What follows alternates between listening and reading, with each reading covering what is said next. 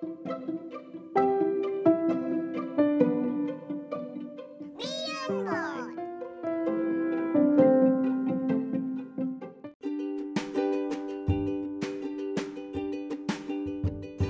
สดีครับ วันนี้ก็จะมารีวิวหนังสือให้ฟังเล่มหนึ่ง เป็นนิยายญี่ปุ่นที่ผมเพิ่งอ่านจบไปเมื่อไม่กี่วันก่อนนะครับ ของปีนี้ ก็เป็นนิยายที่ชื่อว่าเพียงชั่วเวลากาแฟยังอุ่น มันเป็นนิยายสไตล์แบบอ่านแล้วอบอุ่นหัวใจ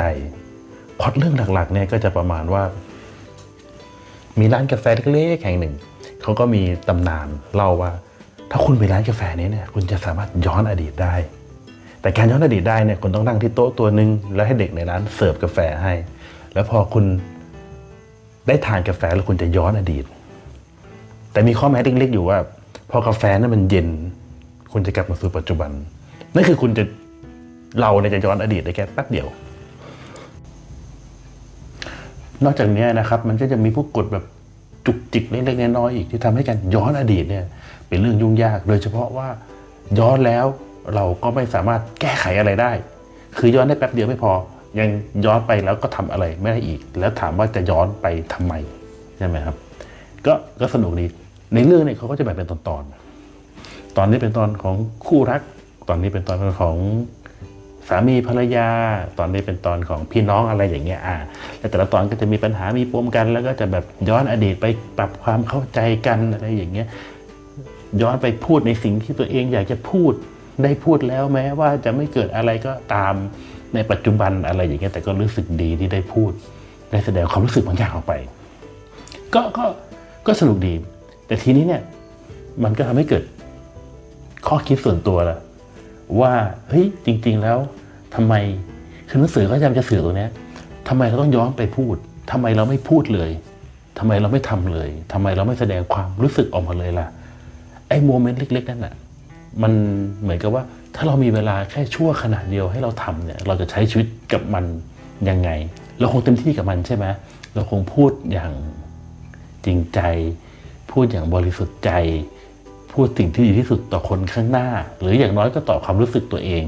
เราจะได้ไม่ต้องมาเสียใจในความรู้สึกของเราในอนาคตในภายหลัง ทีนี้ก็อ่านจบแล้วก็รู้สึกว่าอบอุ่นหัวใจไหมได้อยู่บ้าง แต่แต่ถ้ามาถึงข้อสรุปของผมเลยเนี่ยผมว่าไม่ค่อยสนุกเฉยๆอันเนี้ยอาจจะเป็นปัญหาของผมเองคือผมอ่านนิยายญี่ปุ่นมา พอสมควรแล้วไงรวมถึงอ่านไอ้พวก ดูหนังด้วยอ่าดูหนังญี่ปุ่นแล้วเราจะรู้สึกว่ามันย้อนเวลากันไปหมดอะแล้วพออ่านหนังสือเรื่องย้อนเวลาเนี่ยผมอดไม่ได้ที่จะไปเทียบกับหนังสือเล่มที่แล้ว ที่เพิ่งอ่านจบไปเรื่องย้อนเวลาเป็นเรื่องของร้านขายของชำของคุณนามามิยะอะไรสักอย่างเนี่ย ซึ่งผมว่ามันสนุกกว่าแต่เรื่องนี้คือมันเพลนเพลนเรื่องนั้นมันตอนท้ายมันดันก็ไปได้พีกว่าไงเรื่องนี้ตอนท้ายมันยังดูแบบยังดันไปได้ไม่สูงพอมันไม่รู้สึกพีครู้สึกแบบฟินอะไรอย่างนั้นน่ะ ก็ไปหาข้อมูลในเน็ตต่อเฮ้ยปรากฏว่าไอ้เรื่องเรื่องเนี้ยในช่วงเวลากาแฟญี่ปุ่นเนี่ยเขามีทำเป็นหนัง ผมไปดูเรื่องย่อดูอ้าวเรื่องเรื่องย่อมันสนุกนี่หว่าเขามีการปรับบทไงเหมือนมีการปิดพอดโฮเล็กๆน้อยๆแล้วก็พยายามทำให้มันมีพีคขึ้นไปเรื่อยๆในตอนท้ายแล้วรู้สึกว่าหนังสนุกกว่า ก็ถามว่านิยายสนุกไหมนิยายไม่แย่ แต่ส่วนตัวผมเฉยๆแล้วก็ เป็นหนังน่าจะสนุกกว่า นี่เห็นเขาบอกว่ามีเน็ตฟลิกด้วยเดี๋ยวก็จะไปลองดู ทีนี้ มันก็กลับมาสู่คำถามของผมแหละ ผมก็คุยเล่นกับเพื่อน ก็เคยคุยเล่นกัน แล้วก็แบบทำไมคนญี่ปุ่นเนี่ยเขาชอบย้อนเวลากันจังเลย หนังก็ย้อนเวลานิยายก็ย้อนเวลาการ์ตูนก็มีย้อนเวลาแอนิเมะก็มีย้อนเวลา คือเขามีเยอะมากเขาเขาเป็นอะไรกับการย้อนเวลาทำไมพล็อตนี้เขาอินเหลือเกิน ใช่ไหม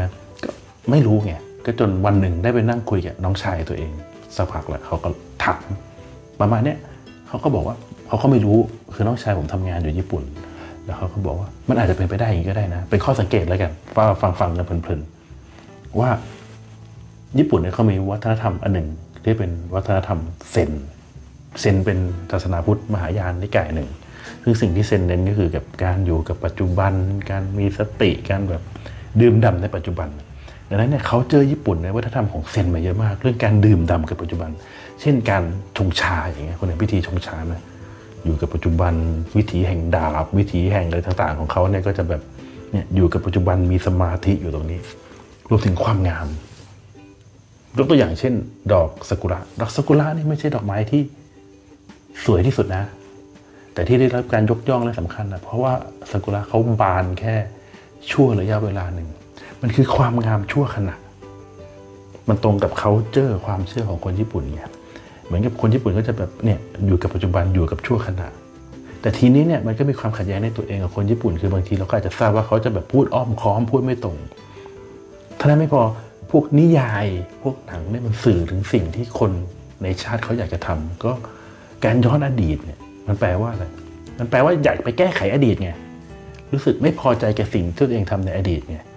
และคีย์แมสเซจของการย้อนอดีตในหนังในหนังสือหลายเล่มก็คือ ก็ทำไมคุณไม่ทำปัจจุบันให้ดีล่ะ คุณจะได้ไม่ต้องรู้สึกอยากย้อนอดีต มันก็กลับมาที่เดิมตรงนี้ก็คือว่า มันคือแก่นตรงที่ประมาณว่า เนี่ยทำปัจจุบันให้ดีที่สุดทำปัจจุบันให้ดีที่สุด ตั้งใจทำปัจจุบันไป ผมก็รู้สึกว่าเออ มันก็อาจจะเป็นไปได้นะ เพราะว่า c u เจอร์เขาเป็นแบบนั้น เขาก็เลยชอบหนังสือนิยายแบบประมาณนี้อะไรอย่างเงี้ยคือมันตรงกับของเขารวมไปถึงยกตัวอย่างอาจจะพาดพิงอย่างเกาหลีอะไรอย่างเงี้ยก็ชอบนิยายที่พระเอก ผู้ชายโรแมนติกอะไรอย่างเงี้ยเพราะว่าเขามีคนเล่าให้ฟังว่าผู้ชายบ้านเขาก็ไม่ได้โรแมนติกขนาดนั้นอะไรอย่างเงี้ยเอ๊ะแล้วบ้านเราเป็นยังไงอันนี้ก็ไม่รู้เดี๋ยวว่างๆมานั่งคุยกันดีกว่า ก็สรุปนะครับหนังสือเรื่องนี้ อ่านเพลินๆอ่านได้ ส่วนตัวผมเฉยๆไม่ได้พีคอะไรมากมาย ดูเป็นหนังน่าจะสนุกกว่า ถ้าเทียบกับเรื่องที่ดังอีกเรื่องหนึ่งของคนญี่ปุ่น เมื่อปีก่อนก็เรื่องร้านขายของชำของคุณนามามิยะผมว่าเรื่องนั้นสนุกกว่า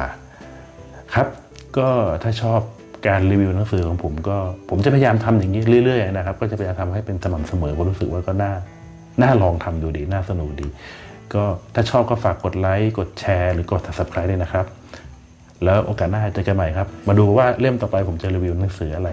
ขอบคุณมากครับ สวัสดีครับ